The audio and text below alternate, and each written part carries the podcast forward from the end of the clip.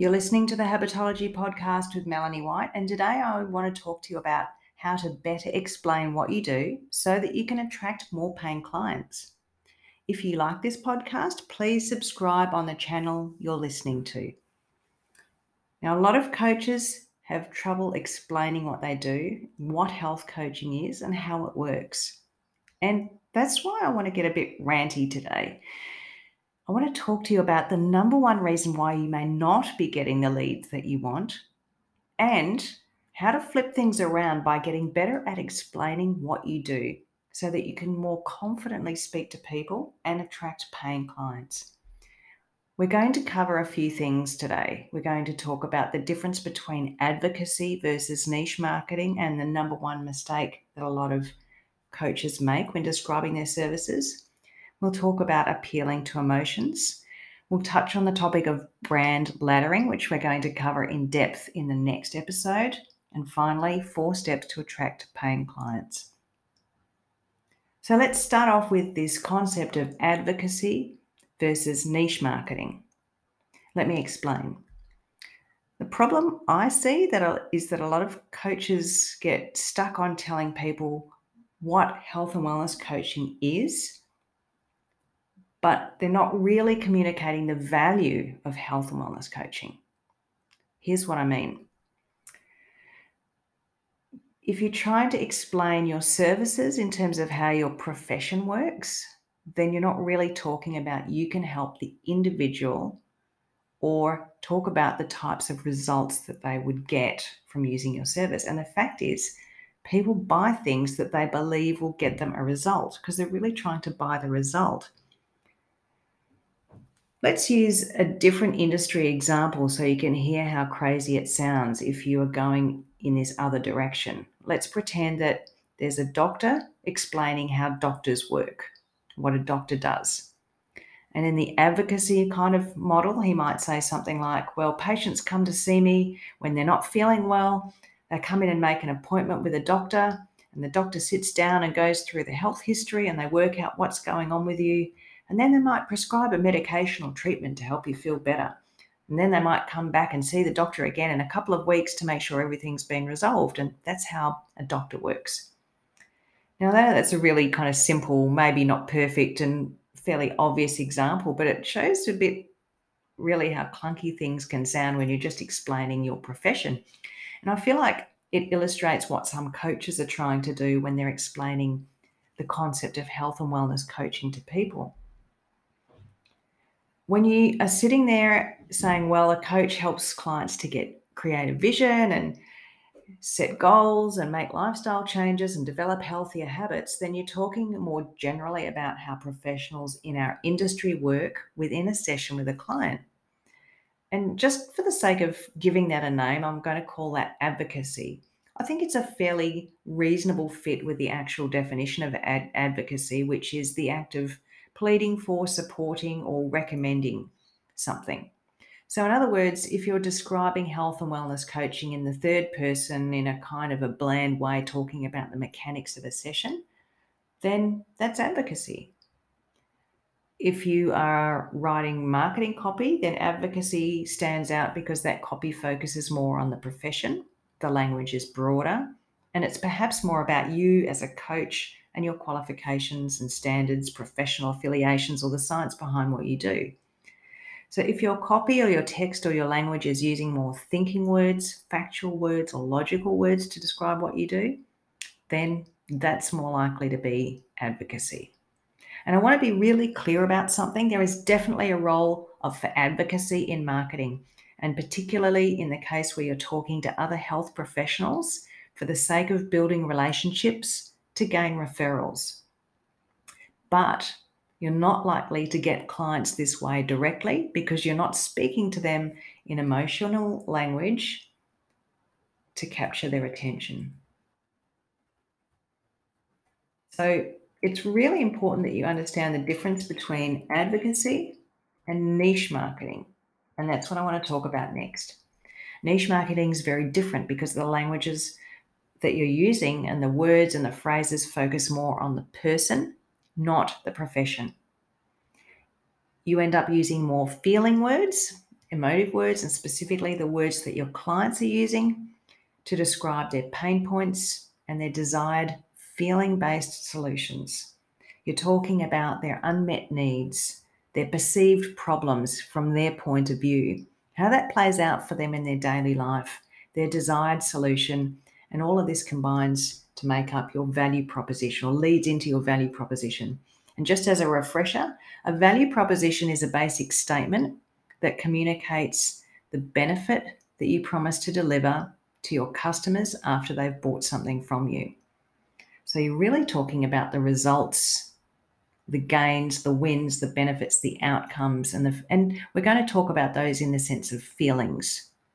Not promising people that they'll lose 10 kilos or promising people that they'll be able to come off medication. We don't do that, but we're talking to the feelings and the aspirations that the person has. So, this is how the hypothetical doctor might discuss his value proposition to a prospective client. And let me just give you a warning this is a kind of a long description I'll probably end up doing. But also, doctors aren't allowed to talk this way, I don't think. So, this is really just a fake example. But if you were a doctor, think about that earlier explanation I gave that was kind of a bland run through of how a, a consultation with a doctor works. This is what more of a niche marketing approach would sound like. You might say that I'm a doctor who specializes in helping people who've just been diagnosed with metabolic syndrome, prediabetes, or diabetes. I understand that being diagnosed with this might be a shock. You might be feeling overwhelmed, maybe confused about your treatment options, not sure about medication and their side effects, or which areas of your health might require attention. And I understand how worrying this can be especially with your work and family responsibilities at this time of your life. As someone who's treated met- metabolic conditions for over 10 years, I'm here to help you to navigate your condition, understand what's going on in your body, and take action to prevent the progression of your condition. So, to, by helping you to lower your cholesterol, reduce your waist circumference, normalize your liver function, and improve your physical and mental health. Can you hear the difference in the language? As I said, doctors don't normally describe their work like that or use that emotive language, but you could hear this unmet need, this person struggling to know what to do, what to choose. They're worrying about side effects of medication, where to start, what's going on in their bodies, how do they navigate this. And so that spiel kind of attends to all of those unspoken things that might be going on for somebody with that condition think for the, about this for yourself. If you had metabolic condition or were diagnosed with diabetes and you heard those two descriptions, the first one being a bit more of the, of the advocacy language that I mentioned earlier, and this one being more emotive, more appealing to the person and, and talking about their daily challenges, which one of those would you go for?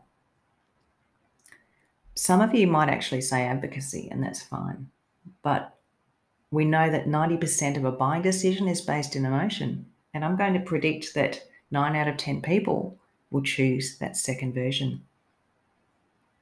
So let's talk about appealing to emotions. If you really want to explain very clearly what you do in a way that grabs somebody's attention, then it's really important that you appeal to their emotions. And in order to do that, you need to talk with emotional words and you need to talk about things that they are emotionally engaged with. So, this is a key point of difference in the advocacy versus niche marketing concept. Advocacy is more about you and what you do and your profession, whereas you actually want to talk about the client and their personal story.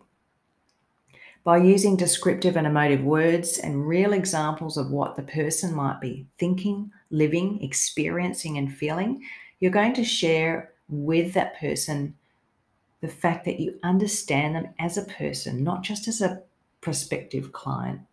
You really know what they're going through. You, you understand their daily struggles. And this naturally brings in a flavor of empathy, compassion, understanding, and relatability to your words and messages. Imagine how confident you'd feel knowing that you had a way to describe your services that engage people at their very heart and soul. It'd be a game changer. And I have to say, I read something in the paper this morning. It was an article by a man who'd been with an oncologist for four or five years. And he felt that every time he went to the oncologist offer, office, he wasn't given any sort of support. He wasn't given any emotional support or empathy. The doctor wasn't praising him for his efforts or acknowledging the work he was doing in all of these different health areas. This guy was thinking, why am I with somebody who can't connect emotionally? And he pretty much sacked the oncologist and found a new one. That is a really great illustration of why tapping into emotions is so important. In your marketing, if you can do that, it also communicates what the working relationship is going to be like. And let's face it, we're dealing with people's emotions a lot, most of the time as a coach. That's one thing that gets in the way of people making change. So, how do you get the words right? How do you work out how to describe what you do in a more emotive way? I'm going to share with you a four step process to, to get started in a minute. But first, I want to just touch on something that I'm going to deep dive into in the next episode, and that is brand laddering. It's an exercise that you can do to conjure up some more emotive language into your marketing copy and to help you make it more about the person and their emotions and their goals and aspirations, much more than about you and your profession. As I said, I'm going to dive into it, but I want to give you this sneak peek now. It's it's really a process to help you peel off the whys behind your service or product. There are some great examples of how this works in, in terms of selling products, but it's equally possible to use this for services. It's a process that helps you to unpack the mental and emotional processes that your potential clients go through as they're becoming engaged to buy something from you. So you start at the feature level pretty much.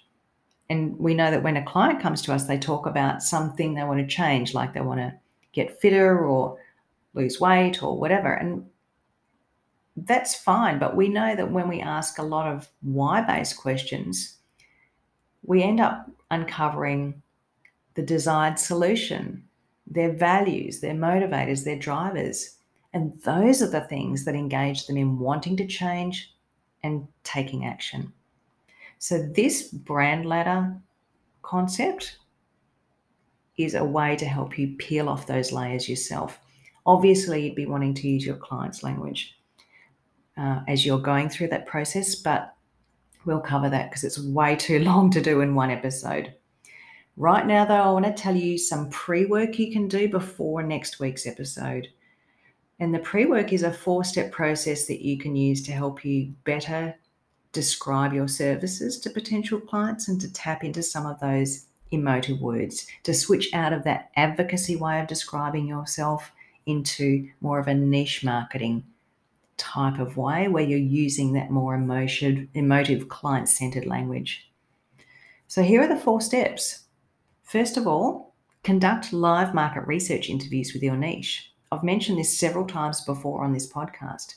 You want to hear people's emotive language. You want to hear the exact words they use to talk about their problem, desired results, and all of the bigger reasons why if you're running a vision session with a client, it's a great way to capture those words and those feeling words more particularly. Once you've done some market research and you understand those common words that people are using, those emotive words, then you can create a brand ladder that captures those keywords and moves beyond the features of what you do and into the emotional and transformational benefits. Once you've done the brand ladder exercise, you can use that those words to craft a value proposition that clearly explains the tangible emotional benefits that your client wants. And once you've done that, you can ask some people in your niche, they could be past clients or friends who are much like someone in your niche, for feedback on the value proposition. Why do they like like that statement or why not? What does it mean to them? Would there be something more appealing? Would they change any of the words? Engaging with a niche and getting their feedback is so important, but the brand laddering exercise can help you to peel off the layers of a why to get to that crystal clear statement. Engaging people in your niche for feedback is always 100% the best way to get your copy, your value proposition, and any descriptions of your services spot on. But if you're in doubt, contact a business coach like myself or a marketing coach for support. So, just to summarize today, we talked about what coaches typically do wrong when they're trying to describe what they do. They end up describing them, their profession and themselves and that doesn't work. We talked about the fact that that factual, profession based advocacy approach to marketing doesn't work as well as the more emotive, client focused niche marketing approach. And your ability to attract clients is all about appealing to their emotions. I do want to say one thing being specific about a niche, even a little bit specific, is an important point in this whole process if you're trying to be general and broad, you'll still be speaking to nobody and you won't be able to get to those deeper emotive words. If you want to attract more paying clients with that emotive process, you can start by conducting market research interviews with your niche, creating a brand ladder to draw out some of those more emotive why based words. Use those words to develop a value proposition statement that uses more emotive language and practice it on your niche before sharing it in your marketing efforts. Once again, thanks for being here this week, and I look forward to seeing you next week where we go deep dive into the brand ladder concept. Thanks for being here, and bye for now.